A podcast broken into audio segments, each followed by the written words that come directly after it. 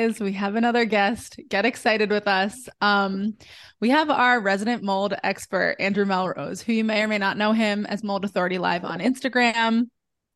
He's a mold remediation expert. He helps people navigate mold in their home while maintaining peace of mind, right?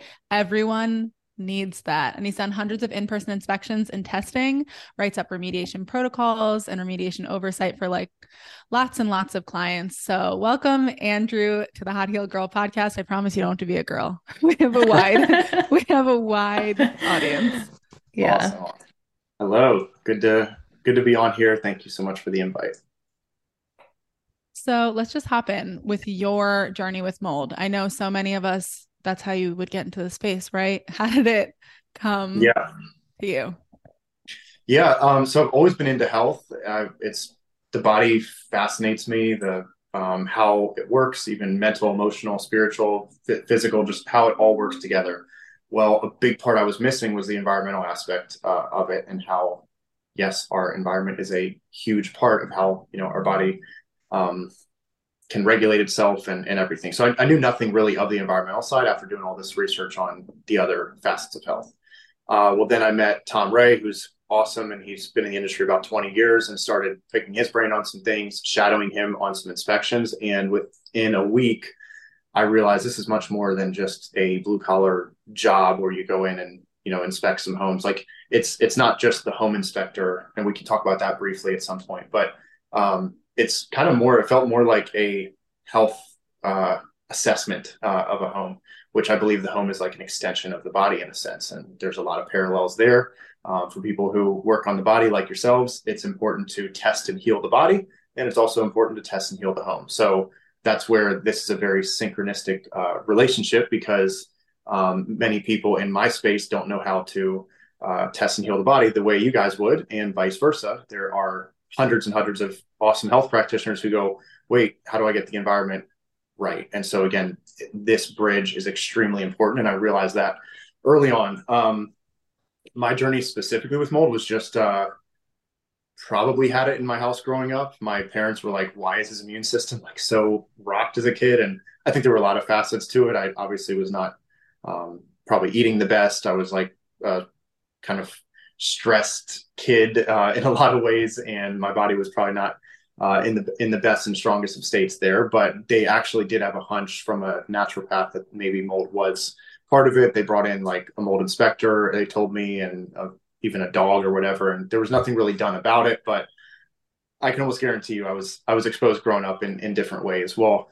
Um, when I learned about this, I realized that that oh, that's why I felt so bad at this person's house because I could just all the memories start coming back of you know of that, and also um, going into these homes doing inspections. I'm like, man, some of these like you can.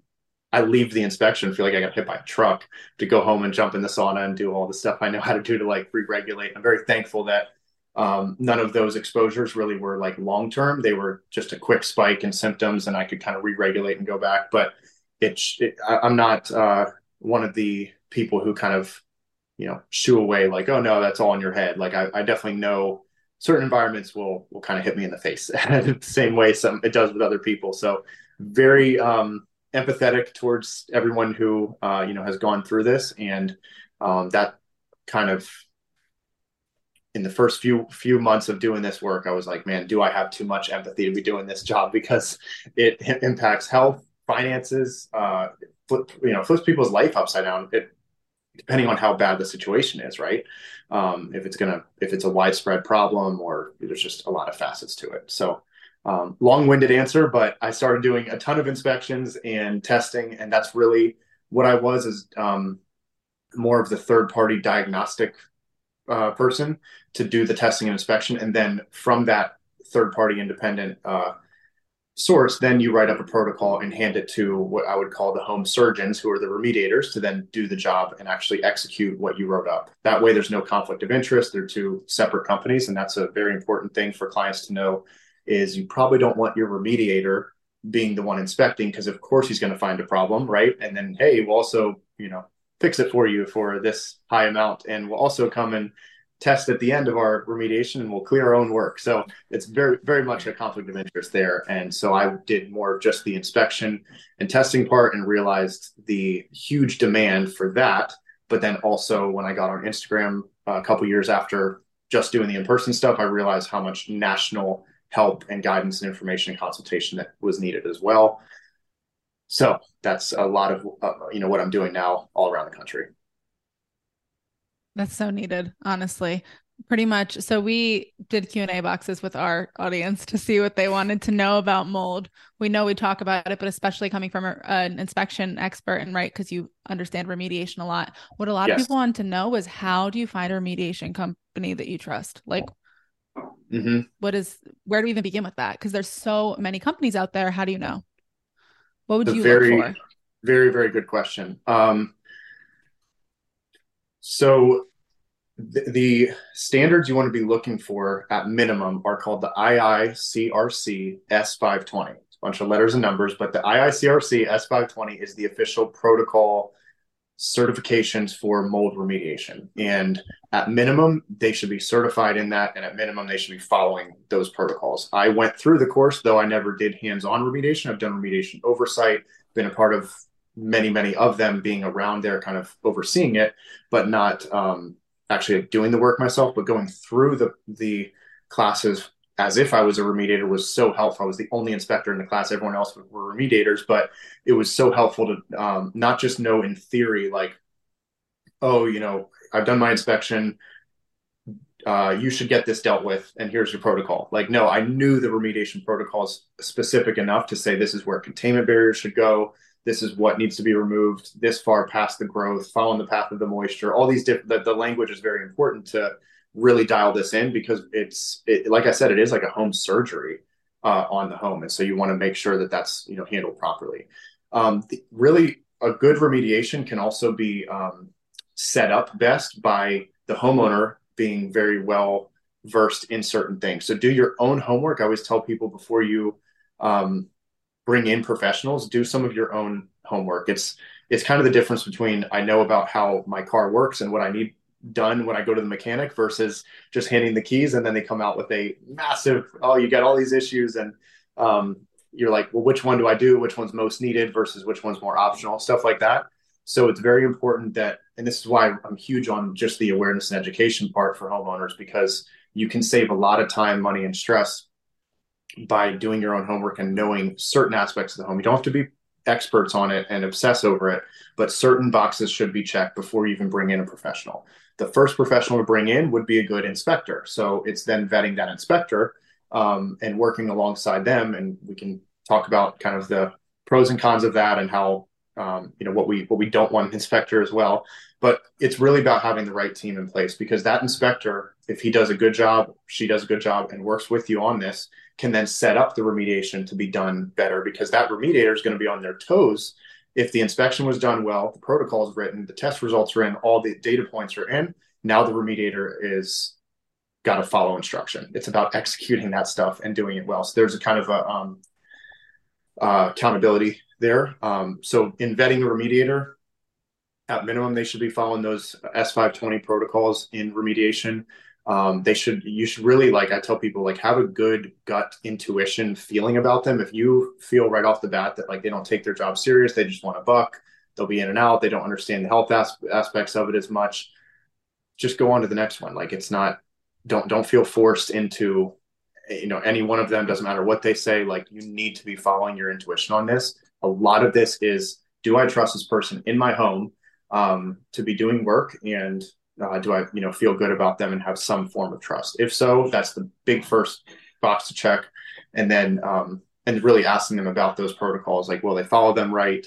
um, and are you willing to work with me that if you know the if we find anything more along the way of remediation, like you open up a wall and there's more behind it, like how are we going to deal with that? Um, there's a, a, lot more to do, you know, with that, but you just want to have those um, prepping calls with them uh, and really asking about their experience and what they're committing to do with you. I guess I got a little ahead of myself with, you know, remediation. I went straight for the jugular, but you're right. we should backpedal a little to inspection. How do you find a good inspector? What are you looking for? What are you not looking for? testing? What tests do you want done? What tests do you not want done? That mm-hmm. sort of thing.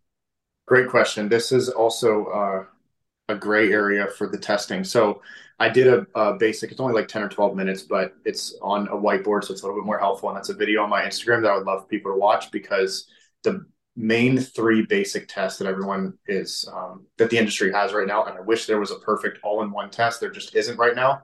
And each one has their strengths and weaknesses. The same way you test a body, you could test blood, urine, saliva, hair, reflexes like there's a million different ways of testing the body for for different things right so the same way you're testing a body in many different ways to follow or to find out uh, different information. It's the same way in testing at home. And i'll say right off the bat a good trained eye thorough inspection and you could even be that trained eye as a homeowner. That's part of you know knowing um, the history of the home the current state of the home what we're trying to look for these different factors. You can find out visually things that even tests won't tell. So you have to pair every test with some of that contextual knowledge of the home, your own inspection, what you're seeing, smelling, you know, and using your, you know, your senses to to check yourself.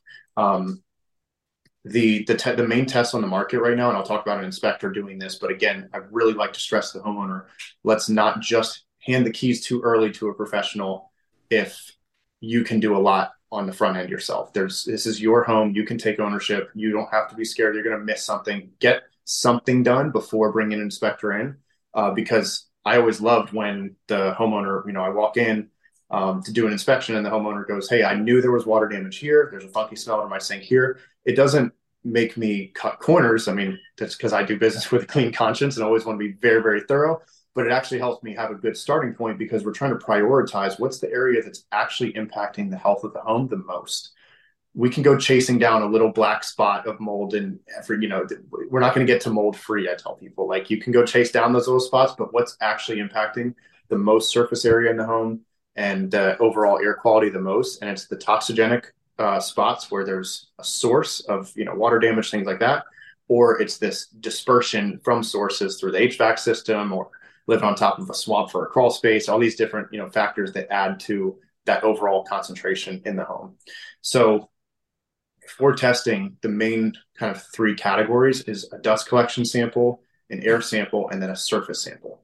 So dust collection sample would be, um, it's not, you're not uh, collecting from a source. So if you see, you know, black mold under a sink, you're not going to collect the dust there. That's more for a surface sample. I'll tell you in a, in a bit about that one the dust sample is literally for innocent looking household dust you just collect throughout the home. Many would have heard of it as an ERMI. There's also an EMMA. It's you're just collecting dust. You take that dust on a Swiffer pad, you send it to a lab, and the lab tells you what's in the dust from a mold species level. That result will come back and it will not tell you it's coming from your bathroom, it's coming for your from that there. It's literally just saying this is what's in your dust, and it only for the ERMI at least 36 mold species. Well, for some context, the aspergillus mold type has 200 or 300 plus species in itself. So there's so many molds and mold species that are not even being tested on the ERMI. So we have to know that that's one of the limitations right off the bat. However, those 36 are there for a purpose because a lot of them are more mycotoxin producing, and those are important ones to know. So when you're doing an ERMI, you're just seeing what what is what am I exposed to on a day to day level of what's just in my dust. And so then you have to pair that with where is it coming from. So people send me ERMIs all the time. Some are very stressed because it's high. First of all, you got to interpret it based on the molds there and the amounts there, not the score.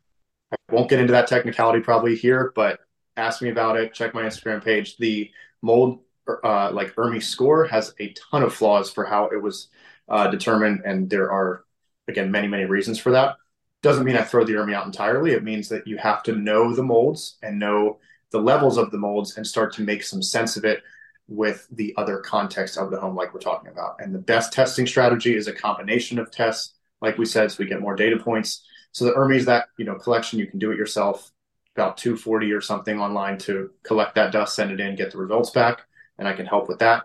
Um, and other people can who are well versed in interpreting those um, and hopefully giving you some sort of action plan after that.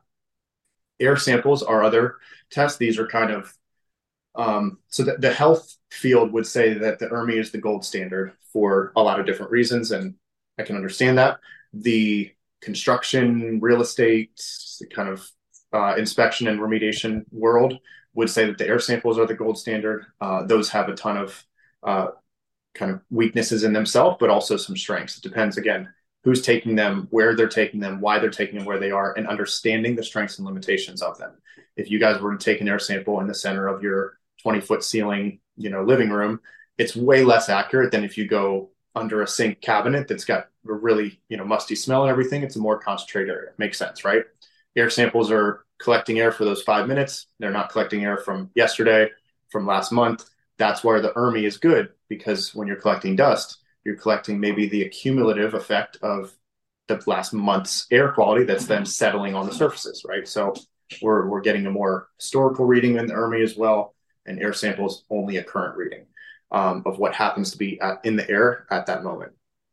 So an air sample strategy is best when you have a reason we want to test under this sink because it's got a bad smell and we're seeing visual evidence. Throw an air sample in there. It's a better localized test than doing an ERMI there, and also more you know price efficient. Um, most inspectors will be doing those air samples. That's why, again, homeowners do your own homework and then um, tell the inspector, you know, where you want your air samples done. That's a very smart thing to do. We uh, maybe they'll do additional ones, but go into those different places of your home, identify where the best bang for your buck options would be, and then tell your inspector, I want testing there and get readings there. And then finally, uh, long winded, but the surface samples would be hey, we actually found discoloration here, a very suspect, you know, white green textured dusting over here. We want to identify it.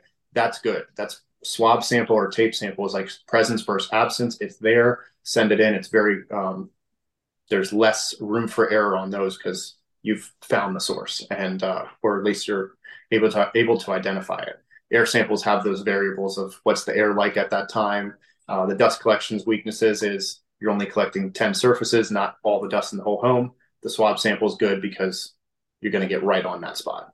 So, um, inspector wise, they should be well versed in all of those testing strategies. Um, a big downside of some inspections uh, is that people will let the inspector leave in 30 minutes uh, and with 500 of their dollars for two or three air samples and walk away. And you're like, that was gosh, I could have done so much more myself um, than that. And so don't let that happen. That's where on the vetting call, you want to be like, hey, are you going to go in my attic? Are you going to check my uh, basement, crawl space, and be very, very thorough and really take your time to find the source and really trying to make sure that you're stressing to them that you're hiring them to be thorough in in your home. Um, that they're you know certified. Some states, uh, only five or six states, require certain state certifications as well, um, and so they're a little bit more serious. But um, for inspectors, yeah, you want to just make sure that they're well versed in this stuff, that they're going to help with the thorough inspection, the testing strategy, and the writing of a uh, protocol according to those remediation standards. So, a lot of people asked if they were renting, what can you do there? What to look for if you're renting? Is there like, I mean, right? It, it would get pricey to do all of those tests if you're only renting. What yes. we suggest for that sort of person? Like renting or buying. Like if you're going into like looking to move into a new place, like what should you look for to say I should move in? I shouldn't move in. Yeah, very good question. So the first test is free, and all it's going to cost, unfortunately, is some symptoms, and that is the test is how your body feels. Mm-hmm. Go into an environment neutral and be like, you know, very aware that my body is an antenna. It's got master intelligence that knows and feels, and especially women, like they are even more dialed into their environment, and it's awesome. And so, like, use that to your advantage, not in um, like fear or stress response, just go in neutral and say, how am I feeling in this environment? What am I smelling? You know, all those different things. And if some acute, you know, like you, you can know, you go into certain places and like it's just got the the smell or the feel that's off, or man, like pay attention. Did my nose start running, or did I kind of start to get a headache or some brain fog right away? Maybe we just scoot on and you you didn't have to spend much money on that one. Other people have kind of gone into the home search process and they just kind of blindly just collect the, the dust of the previous tenant and walk away and they, whatever the ERMI says goes like that's irresponsible. Like let's don't just collect some dust and like let let that dust collection make your next big life decision. So um you know, learn about what am I looking for and do your own thorough inspection. A bright flashlight, to be honest, there's all these fancy inspection tools and I like them all, but a bright flashlight is literally the best, in my opinion, uh, the best tool when doing an inspection. You can go on my page as well. There's literally um, a, a piece of framing of wood where I took a picture and there's no flash on that picture. And then you, on the same piece of wood, I took the same picture, but with a flash. And the pieces of wood look radically different. The one with the flash shows this white, green, you know, circular kind of like uh, textured dusting. And I took a swab sample of it and condition three aspergillus. You're like, oh, well, that's the the need for a flashlight is very, very important. So get a good bright flashlight when you're walking through to rent or to own. Um, and just at different angles, really seeing, am I seeing a heavy dust content level here? Well, if you were to take an ERMI of that dust and send it in, it would maybe be be high. We got to know certain things about the history of the home if you can. You know, if this is a 30 year old home, you have 30 years worth of history you're inheriting, 30 years worth of potential uh, water damage or things that were covered up. There are issues with new builds, building errors, very tight homes, practices that are not always the best. There's a lot of factors with new homes too, of course, but you have to weigh the pros and cons of if you're renting an old home that's been rented and there's there been you know 20 different tenants you're you're getting all of their lifestyles kind of like you know building up there. So with a renter i would more lean on the side of newer if if possible. Um, but you know there's there's definitely upsides of older homes too. They're not built as tight which means the humidity would not spike as much and stay in there. The home's allowed to breathe. Fresh air is the best air. So definitely introduce um, I tell people this on maintenance strategies. Definitely introduce like uh, fresh air from outside and natural light. Mold needs dark, damp, stagnant air. So if a house has been sitting for three years, no one's living in there. Nature kind of goes, no one's living here. We're nature's decomposer. We're going to go in and we're going to live there and recycle this, you know, material and start to mold's going to just spike because there's no life there. Um, it's very important when you go into a new home get a lot of natural light in there. Mold is not, when we look outside, mold is not just taking over the world, taking these buildings out, right? There's a natural, like, moisture goes up, rain happens, it dries out naturally, and there's a beautiful balance in ecology and nature. We want that in our home. And so that means good airflow, good circulation, uh, fresh air, light, and activity, um, you know, in the home is going to really uh, help a lot. So when you're going into a rental, um, doing your own inspection is very important. If you do want to do testing, you could do an ERMI, but just know those strengths and weaknesses and what your goals are. And I wouldn't put, you know, all of your decision on just what those uh, are. I would definitely have someone well versed in interpreting them with you. Um, maybe you could get the at home air sample test kits and say, I'm going to go to, after my inspection, to go to those certain areas that could be like yellow flag areas. And I want to go and actually get a reading of those that could be a way as well. Um, but yeah, when renting, you really need to trust your own self and your own inspection, and then say, as a renter, I can't control everything, um, but I'm going to do as much as I can within my control and be at least the things I can't. So maybe air purification, dehumidification, you can definitely control those too. How clean the house is. I tell everyone, even going into a brand new home, deep clean on your way in. Like clean your stuff, but also clean um, the previous environment of all the like try to get it as dust free as possible. Take a HEPA vacuum. We can talk about that. Um, and then a damp wipe down and really get the house as clean slate as you can uh, before moving in. So you brought up what I wanted to talk about next, which is air purifiers. Uh, do they actually help? What types help? What types don't really do much? If you're stuck living in mold, right, you can't break your lease. You don't have the finances. Is that what you should be doing? Um, that is a it's a it definitely is more of a band-aid and it's more of my opinion that uh, it's it's a good maintenance strategy. So like i think i mentioned the mold timeline video that i made mm-hmm. on my instagram page but the goal is to get like progress through mold and get to our goal which is maintain and move on. Don't stay in the loop of obsessing over mold for five ten years of your life unless you have a purpose in the industry like you guys are doing to educate and like bring some solutions. But for the everyday homeowner to just be like constantly obsessive like what's behind my walls all the time get your home to as good as you can within your control, make those um, solutions happen, and then figure out how do I really keep my body in homeostasis, heal my body, and learn about my body? I always try to tell people have a good balance of learning about the body and the environment and having a good approach to um, heal and um, maintain both. So, with the home environment, the goal is to maintain and move on. And in that maintenance strategy, it's monitor humidity, keeping levels below 55% consistently.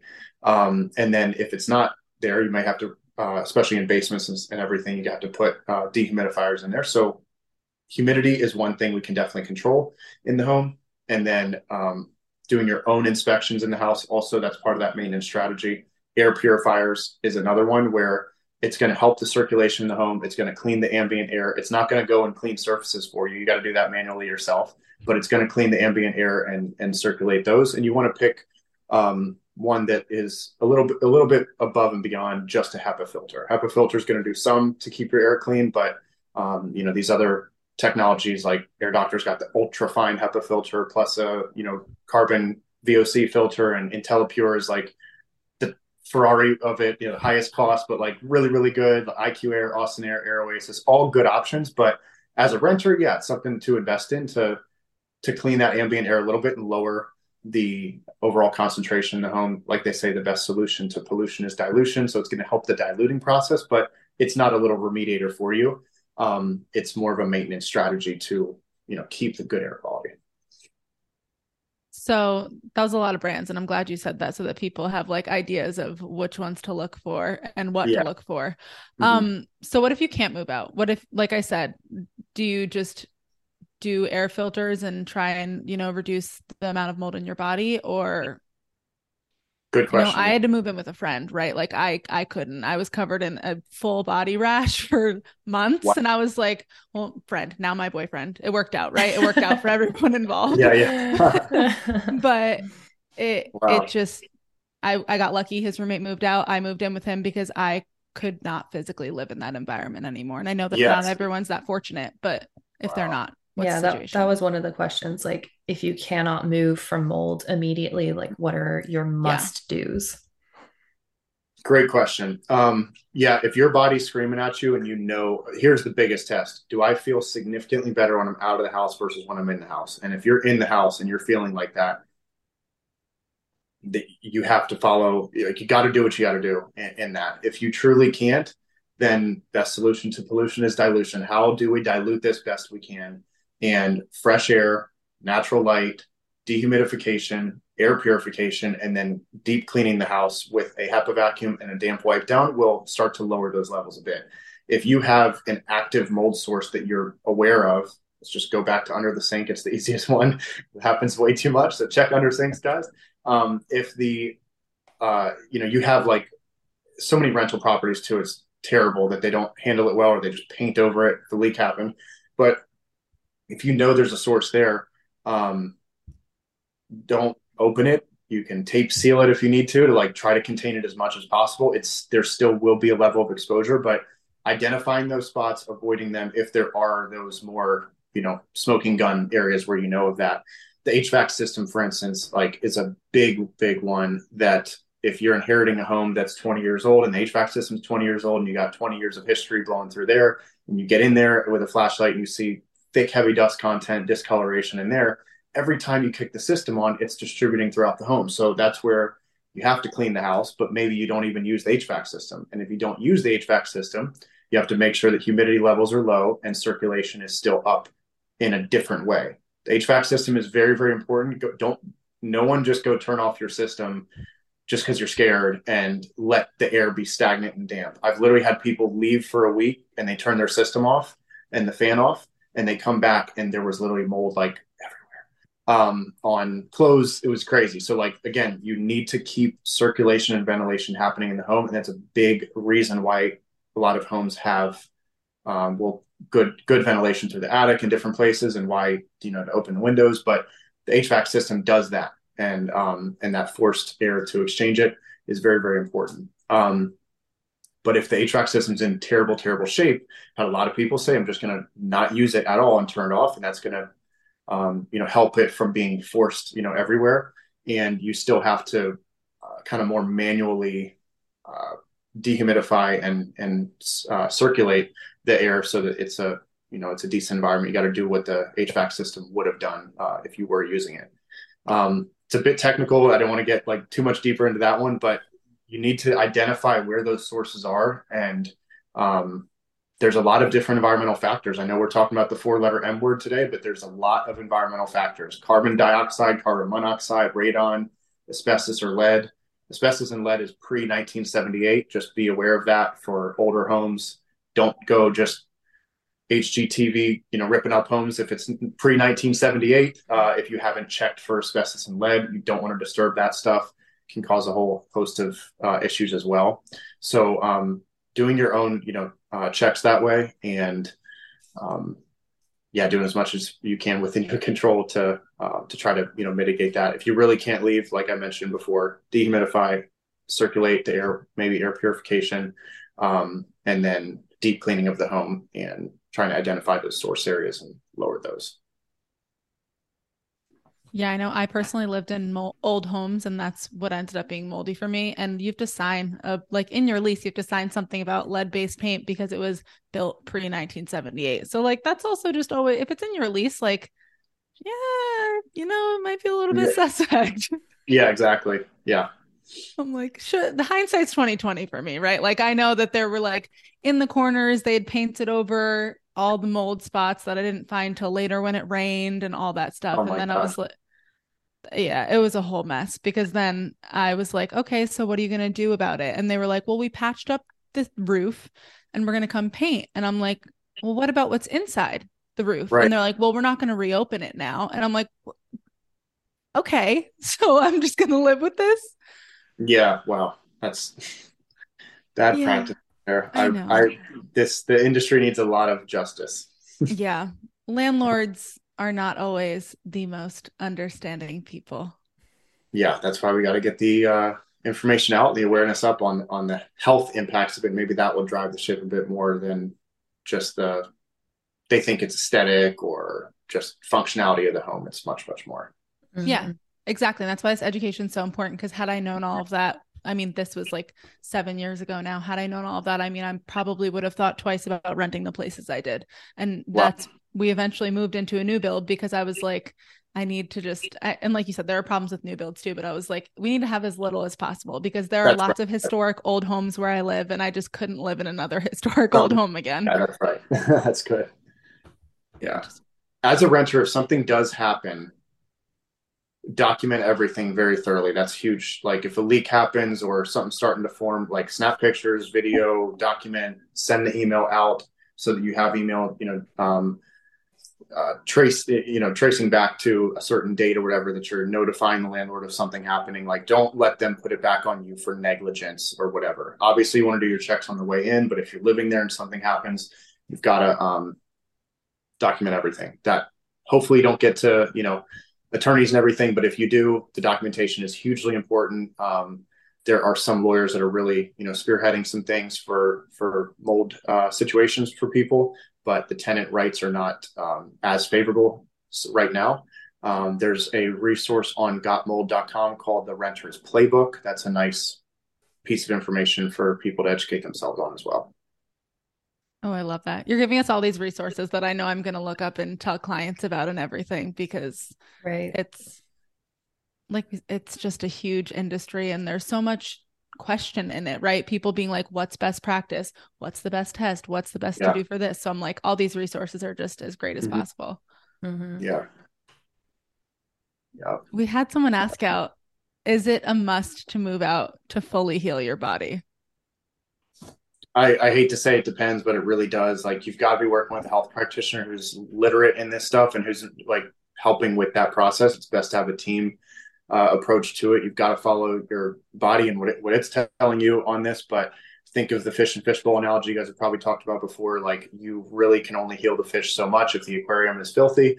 Um, it's just there. There may be a block there, but um, also give your body a lot of credit for its intelligence and its resilience. That if you give it what it needs and remove the interferences, our bodies are made to heal. They really are. So one of those interferences is definitely the environmental side, which what we're talking about but don't focus so much on your environment being everything. And meanwhile you're drinking you know little to no water, crappy water, terrible diet, no good lifestyle. Is like, don't please don't blame your whole you know health situation on just what might be in your environment when we know what is going on or not going on in your uh, lifestyle and body right? So it's a, it's definitely a balance in that.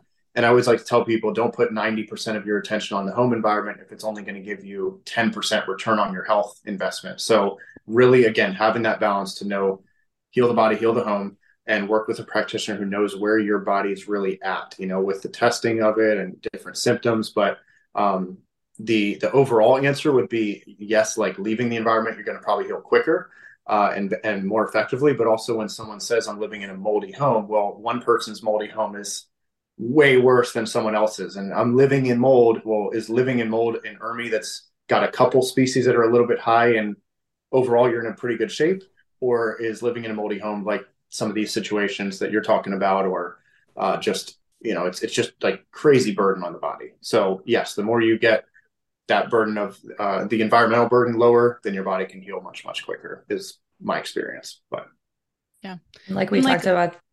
No, sorry, like we talked about at the beginning. Um, some people are way more effective affected by it than other yeah. people too. You know, you can have two people living in the same home, and one is gonna feel super sick and have all these problems, and the other one is not going to notice anything because I see that a lot in like relationships where either the yes. husband or the wife, you know, is super sick and they're convinced that it's from mold and the other person's like, "Well, I don't notice anything." And they don't believe so, them. Yeah, it can't be mold. I don't believe you because I would be sick too.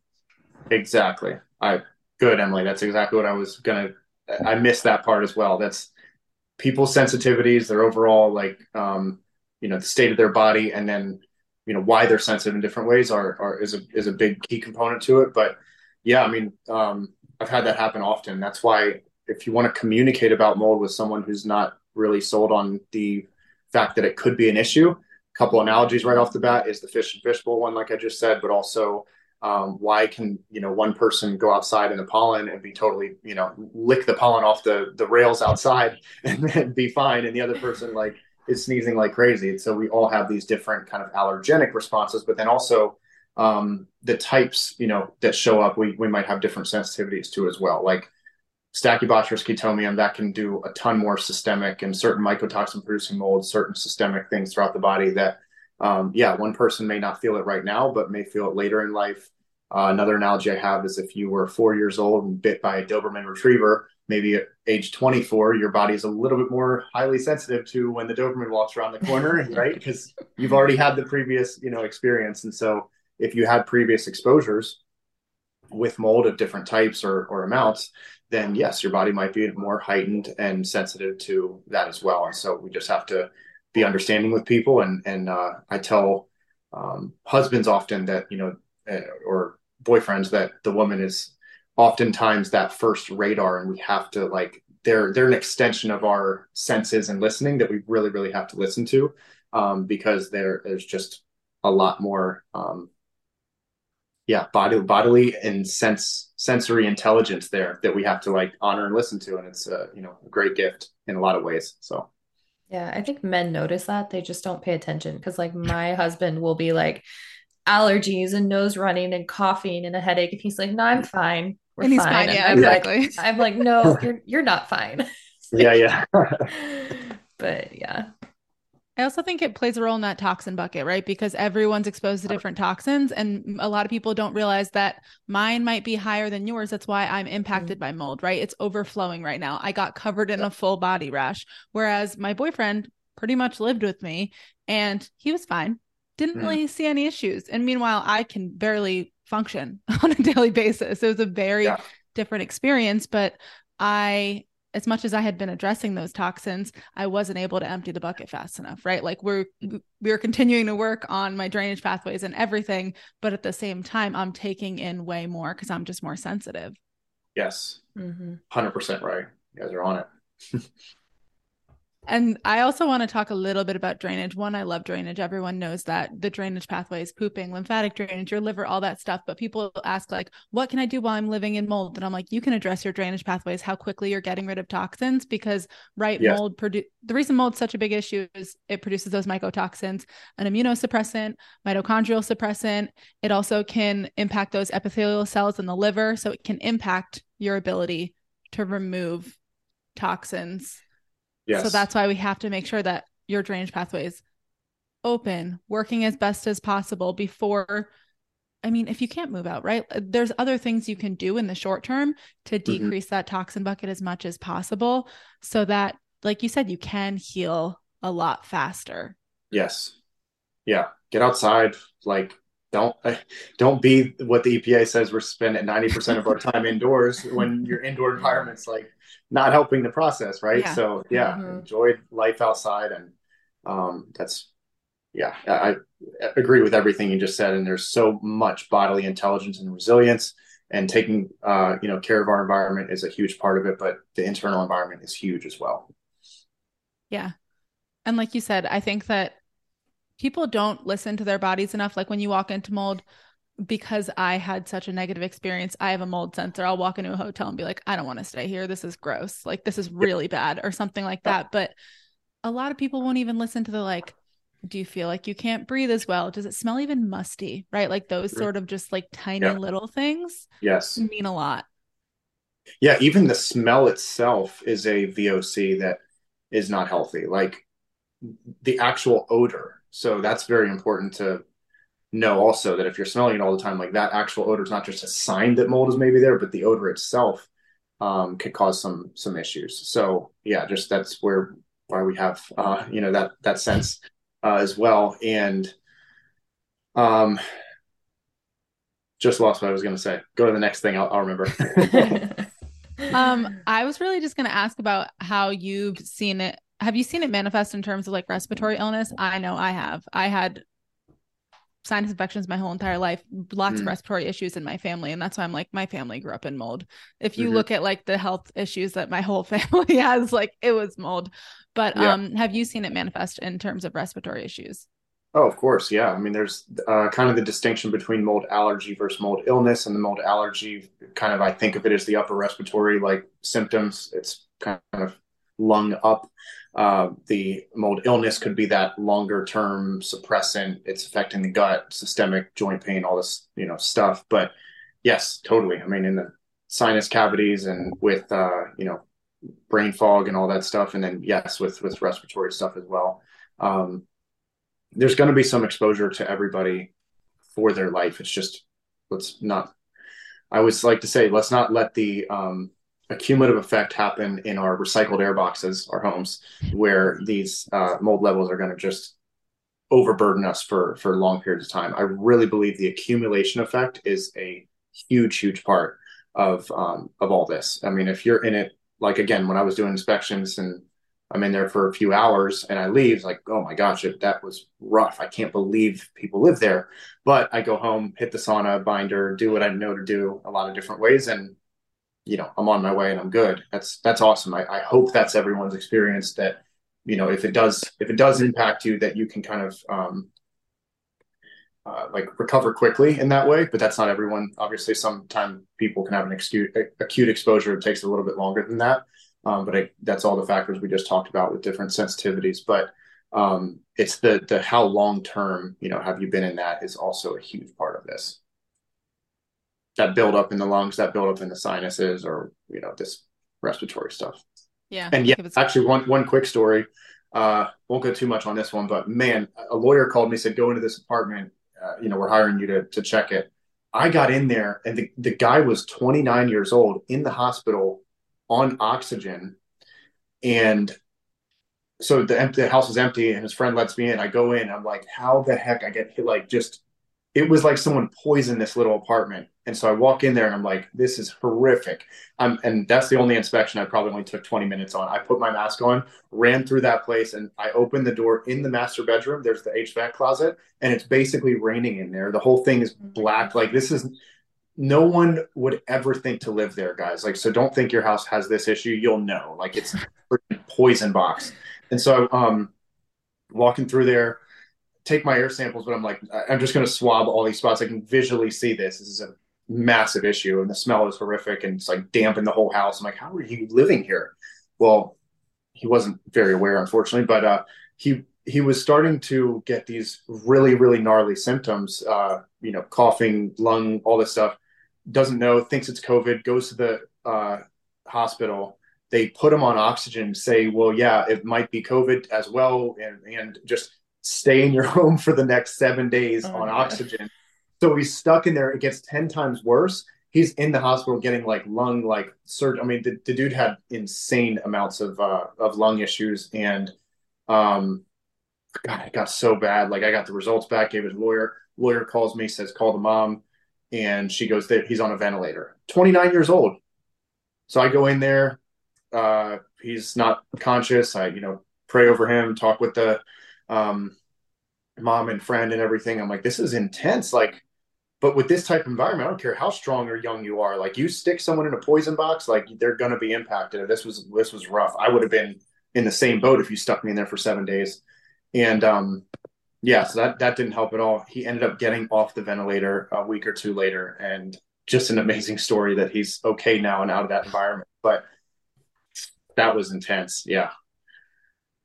I'm glad That's that he made it out. Yeah, I know. I was waiting like, for the end of that. I was expecting the worst. I was like, yeah, that's. I was like, very happy he's okay now. But yeah. my God, that, that was crazy.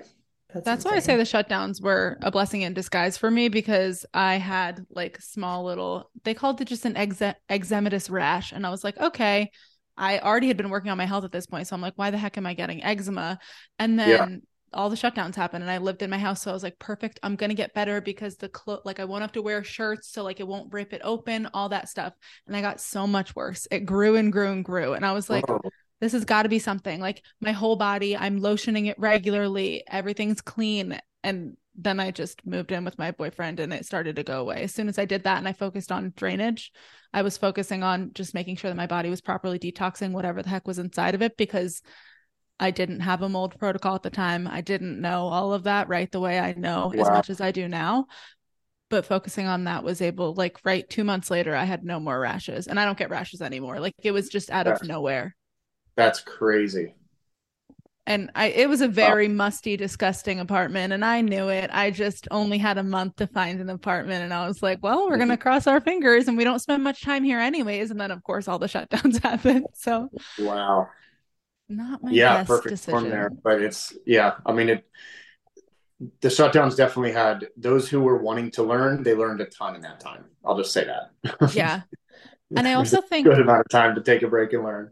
Oh my gosh. Yeah. I was going to say fear is really important when it comes to mold too, because yes. there are people like me, right? I had heightened senses to mold because I had such a huge impact to my health that every time I would get in mold, I would start to get paranoid. And it, like, mm-hmm. I'm obviously much better now, right? But you get paranoid, you worry about things, and then it's going to manifest in the body. Let's just be real. Your mind is so much power more powerful than we think it is. Yes. So yes, let's be real. As much as you have to neutralize your environment, you have to neutralize your mind. Because if you're looking for a symptom every day, you're going to find you will, it. You will find it a hundred percent. Very, very well said. Yeah, I tell people this is very simple, but wherever you are right now, go look for the color red. You can even do it now if you'd like. You're you're dialed in. You're finding it, and every other color goes blank, right? Because I told you red, power of su- suggestion. Your mind takes that in and computes for red and it's it's drawn to it. So again, if you're going around our whole life looking for whatever that suggestion is, we're going to literally be blind to other things, and that's where it's very very important to have um, a practice of stillness, and you would call whatever meditation, mindfulness, this and that. My way I like to say it is really disentangling from the nervous system so that we can observe our life before we absorb it, and that was the biggest kind of like realization I had during 2020. it was like everything that's happening, don't absorb it too quick. Be the observer of it, and it's really, really important to do that. Um, because if you start to add that energy and where your attention goes, energy flows, and you start to add that attention to all this stuff, you will go right up into that fight or flight or freeze state, and you know dysregulate the body, take much longer. I could make myself sick in the next 24 hours with thought alone. So it's like we're all on the brink, you know, brink of uh, all types of stuff. However, um, if we know and trust our body to to show us these things and we we know its power and strength to do do that and heal like it's uh, made to then you just you can go in with a lot more peace and it's very very important to like find the solutions and act on the solutions and not let the paralysis of analysis you know kick in and just i don't want to do the wrong things you do nothing meanwhile life is going on and you're doing nothing so i always really like to tell people like you can learn all this stuff but as soon as you know mold is an issue and you're not needing convinced on that, all you should be focused on is how to solve it now. Like the solution process should be where your focus goes. So many people get obsessed with, well, oh, could it also cause this thing and cause that thing? The, the symptom list is off the charts because we're all so bio-individual and they keep adding a new symptom to the list of 55 that mold could potentially correlate with. It's like, guys, it's an issue. So let's find the sources, solve the issue,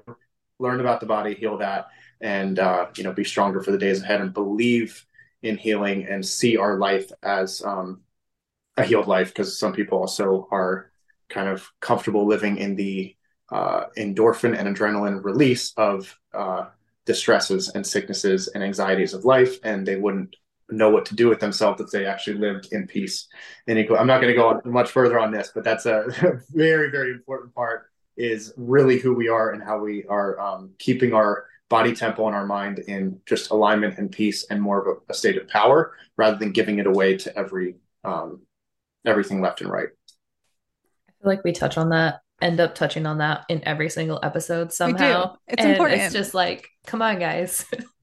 this piece yeah. is so important to your health. So yeah. yeah they're gonna right. they're gonna get it by now if every single guest so. we bring on that doesn't know you guys all don't know each other you don't know who's gonna be on the podcast if yeah. every single guest is like the point is to just become the healed person they're gonna get it mm-hmm. they're all it's gonna click yeah that's awesome because we yeah there was no prompt for that to even come up but mm-hmm. it must be it must be you know courtney and emily and who you all are that you draw that forth from the guests if they're all saying that and that's awesome because you attract what you are and uh, that's that's really cool because that's a big passion of mine is to like mm-hmm. really empower the people like it's very important to take care of the the environment but i could make so much money fear mongering people and making them mold obsessed and i would be really like doing life with a very unclean conscience that way personally I, I could never and will never do that but that's just no way to live like we we can solve this stuff and, and progress and move forward so yeah and so tell us about your resource i want to hear all about it uh, yeah, so hopefully it's done in the next week or two. I keep saying that because I keep expanding it. It keeps getting better and better, and more and more ideas go, and it's awesome. But I basically said, if I had to not talk about mold ever again, what would I put, you know, um, on there to leave people with? So for the newest person, it's going to be really like it, it's it's going to be comprehensive, but it's going to be basic enough where you're going to find yourself in it. Where are you? Are you a renter? Are you in this situation? Are you vetting a remediator? Like all the language that we're talking about today is going to be there. Um, and for you guys, I'll say the name of it. I haven't released it yet, but it's called The Mold Handbook, and the stands for tactical, honest, and empowering. And the goal is really to make sure that where if you know a little bit about mold or a lot about mold, it's going to be something that you can go to and find yourself in it wherever you are in the mold timeline of um, I just in the exploratory investigative process, testing, inspection, remediation, uh, done with remediation on the rebuild side or in that maintain and move on. There's there's just going to be resources for everybody in there. And uh, yeah, so that handbook is going to be great. It's going to be for everybody. It's going to be affordable, but it's going to have it's going to literally save thousands and thousands of dollars of potential issues in the future. And if you have that on hand, you will not be one of those who hire three inspectors and call me after and say, I wasted money on three inspectors because they were in too quick. And you'll know your stuff, uh, you know, before doing that. And you'll really have a good game plan uh, moving forward. And so that's going to be coming out um, pretty soon. Very, very excited about that but my Instagram page has a lot of uh, good interviews I've done like this and with other great health practitioners. Um, I do one-on-one consultations with people so that if they need me for a quick, like good bang for your buck, one call and we get a lot accomplished and set you on your way. There's that, you know, lower cost option. And there's one where I'm more involved, do more homework and follow up with you. And then there's one where I'm with you every step of the way for a long, you know, period of time as well. And those can really help um, so that again, we're putting our investment in the right place. There's a lot out there. Um, mold can get expensive for sure, but I, that's why I like to help people with like, let's prioritize what's actually going to be the best use of our money so that we get a return on our investment for our health and not hit the law of diminishing returns. And now we're spending so much money. And really, we could have spent a quarter of that amount of money and gotten what we needed to, um, as far as like from a health standpoint and effectiveness on the home. Yeah, your handbook sounds great. I think because people are always asking me, like, where do I start? Where do I go? What do I do? So that'll be a really good resource to send to them. And yeah. we'll link that in the show notes when it's out. Hopefully, it's out, yeah. you know, by the time the podcast comes out. But if not, yes. we'll go back and add it and then we'll thank you. Yeah, share it as great. well. Um, no, you do you... get it for free. Okay, awesome. Um, do you travel? Like, I know you said you were located in uh, Fort Worth, right? Fort Worth, mm-hmm. Texas. Mm-hmm. Yeah. Um, do you travel for like remediations and stuff? Because I have a lot of obviously since I'm in Texas too, I have a lot of Texas followers from all over. And even like out of state, I know that they would probably be interested in your services at some point or another. I'm not doing as many in-person inspections, unfortunately. Um, done hundreds of them and still, you know, would love to. I just that's not as much of where my time is going uh, is is for inspections. If I need to, I will. Um, again, there are certain state like I don't have my Texas license because of, I just moved here, but Texas is one of about five states that needs certain state certifications as well. Mm-hmm. Um, but again, that's where I do help with the vetting of inspectors and remediators and even having calls with them so that there's like more accountability and oversight in that. Um, case by case basis, just let me know. Uh, we'll see what we can do but okay. we can't accomplish a lot virtually. I do a lot of, hey, walk me around your home, you know, and yeah. that's not everything, but it's, mm-hmm. a, we can get a lot accomplished virtually, a lot more than we, we may think. There's yeah. a lot of at-home tests. We get those strategies. Um, obviously, the in-person inspection is going to fill in all those other gaps, but um, work with what we can now and try to involve the right team. Yeah, I think just having somebody that people feel like they can trust to talk to, which obviously is you. So I think that would be very helpful for a lot of people yeah. too. And every situation is a bit different, but like I've had so many conversations with remediators and they know that the client hired me.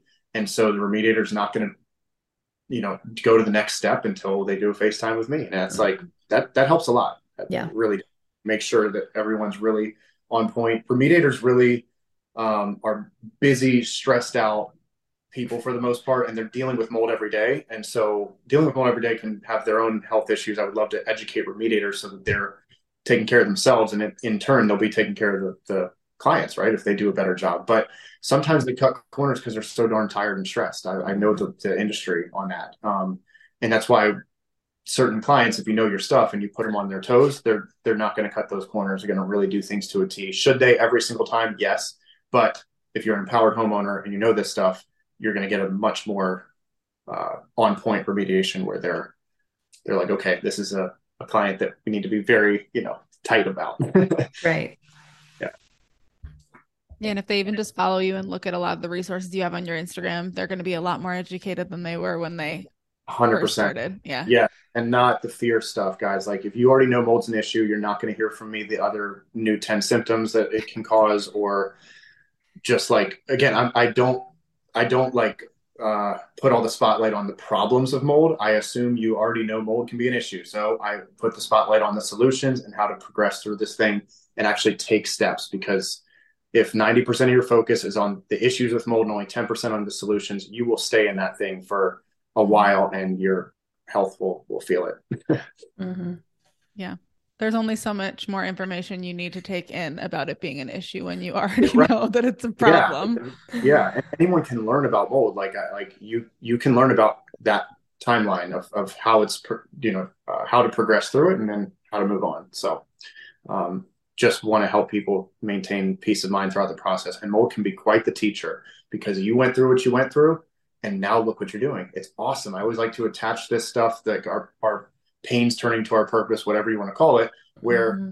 you've went through this and now you've learned so much. Now you're like, oh my gosh, body, I'm so sorry I ignored you, or I, you know, pushed, pushed your voice aside in so many ways. Like now I'm learning about the body, but then I'm learning about the home, and then my neighbor has an issue, and I can actually empower them now with, hey, at least you know, do this. So mold coming to us is uh, like, don't waste your hardship. Like use this thing progress through it and see it as a total blessing because it really, really can be um, as sucky as the process might be in the middle of it, uh, afterwards you're like, wow, you know that that really actually turned to a lot of good. Yeah, and that's why we both ended up here, right? Because we went through issues that we learned a lot about and we're like, okay, well, time to help other people with it because we've amassed all this knowledge, not for naught. Mm-hmm. Yes. Yes. And if you don't have a place to offload it, you're more stressed. It's all in you and you're thinking it's only your home you got to go look around in. But meanwhile, all that knowledge you have might be, you know, your neighbor's home that needs that. So exactly. Right. Do you yeah. have anything left you want to ask him? I feel like we covered so much. Yeah, we did. Um there was one question actually, I think that okay. I wanted to ask yet. Somebody wanted to know when you're moving out of mold, is there any items that are salvageable? Like is there oh, anything oh, yeah. that you can take?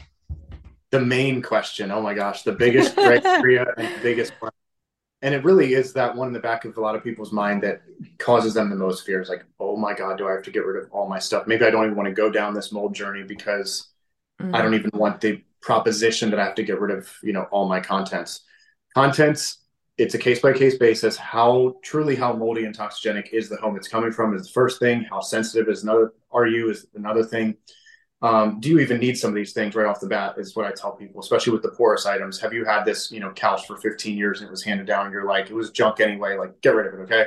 Mm-hmm. do what my wife did and and go into the closet and say would i uh, wear these things on you know my first one or two dates with you? It's like no toss it.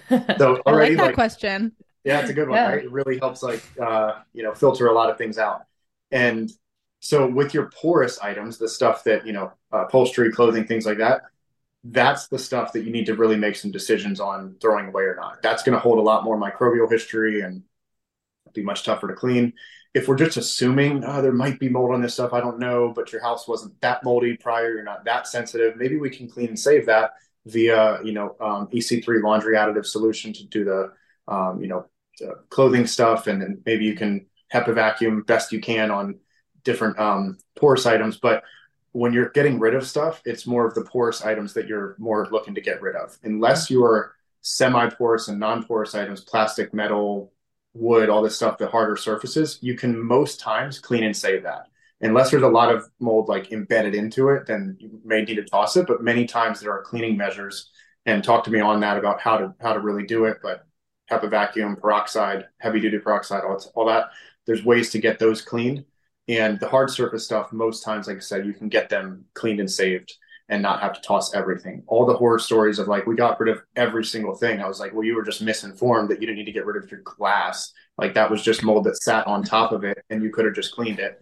Um, so it's, it's just important to know again, how moldy is the house? How moldy is the stuff? How sensitive are, are you? How toxigenic are the molds that you're leaving? And, um, you know, is this also causing a nice spring cleaning where you're going to get rid of things anyway? And that's going to take a lot of, you know, again, mold's a teacher. It sucks, but it's a it's a teacher. And so let mold be the teacher before the pain teacher comes in and makes the pain even worse until you learn that uh, as well. Learn that one from Paul Chek for anyone who hasn't heard about the pain teacher. but uh, the um yeah, so the, the contents are tough. I like to really help people with their situation, like sorting those, but those are the three categories and best solution to pollution is dilution, like I said. So, how do we dilute our stuff as best we can and really weigh the pros and cons of replacing something versus uh, keeping it?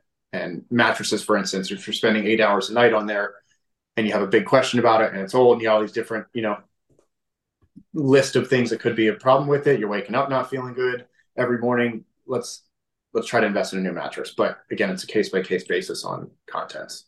Mm-hmm. I also always tell people if you're paranoid enough to the point where it is making you think about it every single day, it's probably worth it to get rid of it. Yeah. I felt that way about my carpet.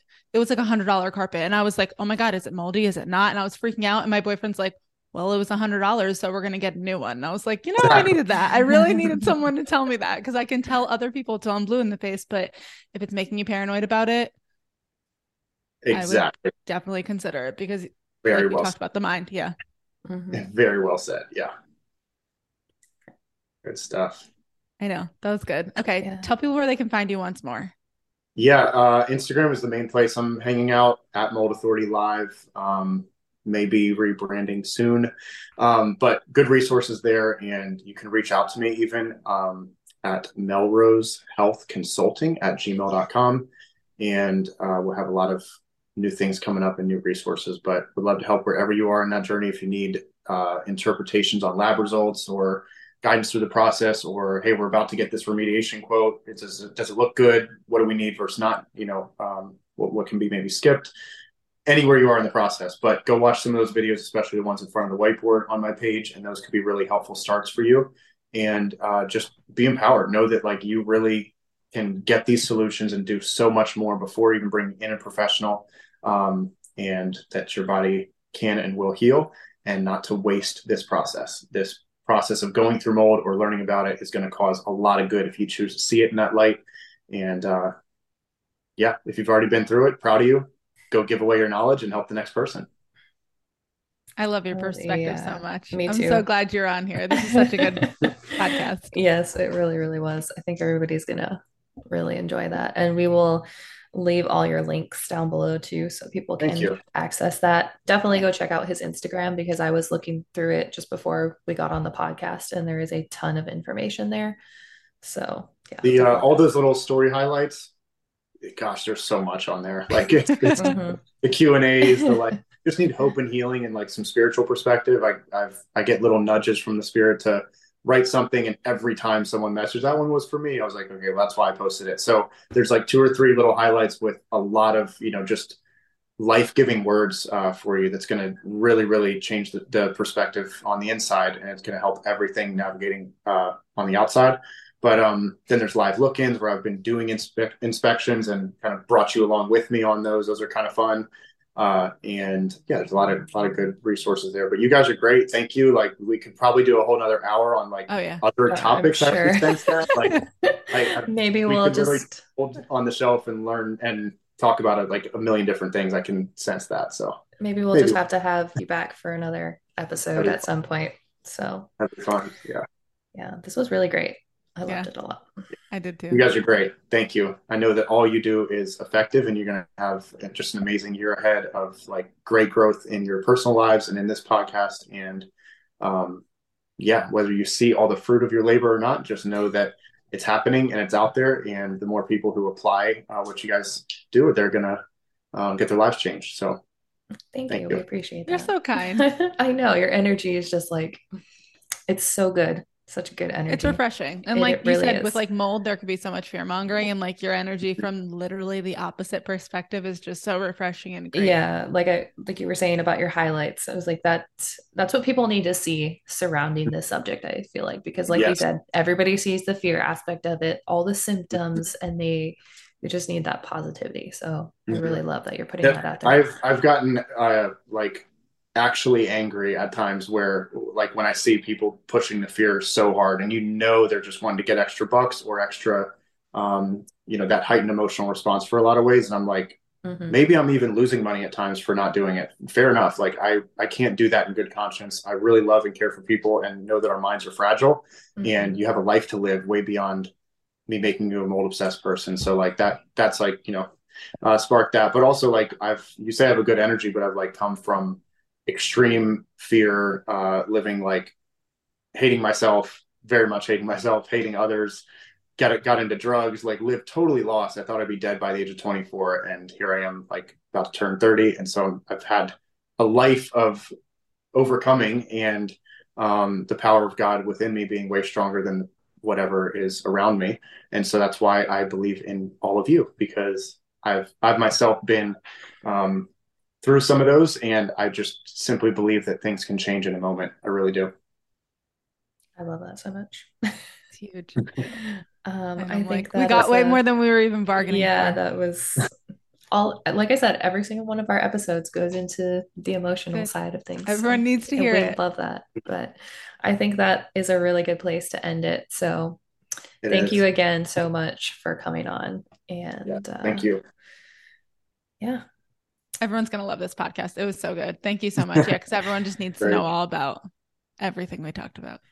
Oh, Thank yeah. you. You guys are awesome. First class. Um, on my link tree, there's a ten dollar resource called Breath Rhythms, and it's my favorite ten breath exercises for like peace and relaxation, whatever. And so, if that's a good place for someone to say, you know what, before I even start all the stressful uh, journey, I'm going to get really still and learn. Like there's a lot in that resource. It's not just 10 exercises, a lot, a lot of other good information there and a five hour long playlist attached.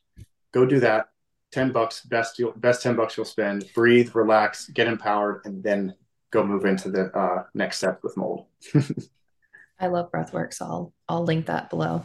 That sounds awesome. great. All right. You guys are great. Let's be in touch. Thank you. For sure. Thank you. Thank yeah. you for coming on. Yes, definitely.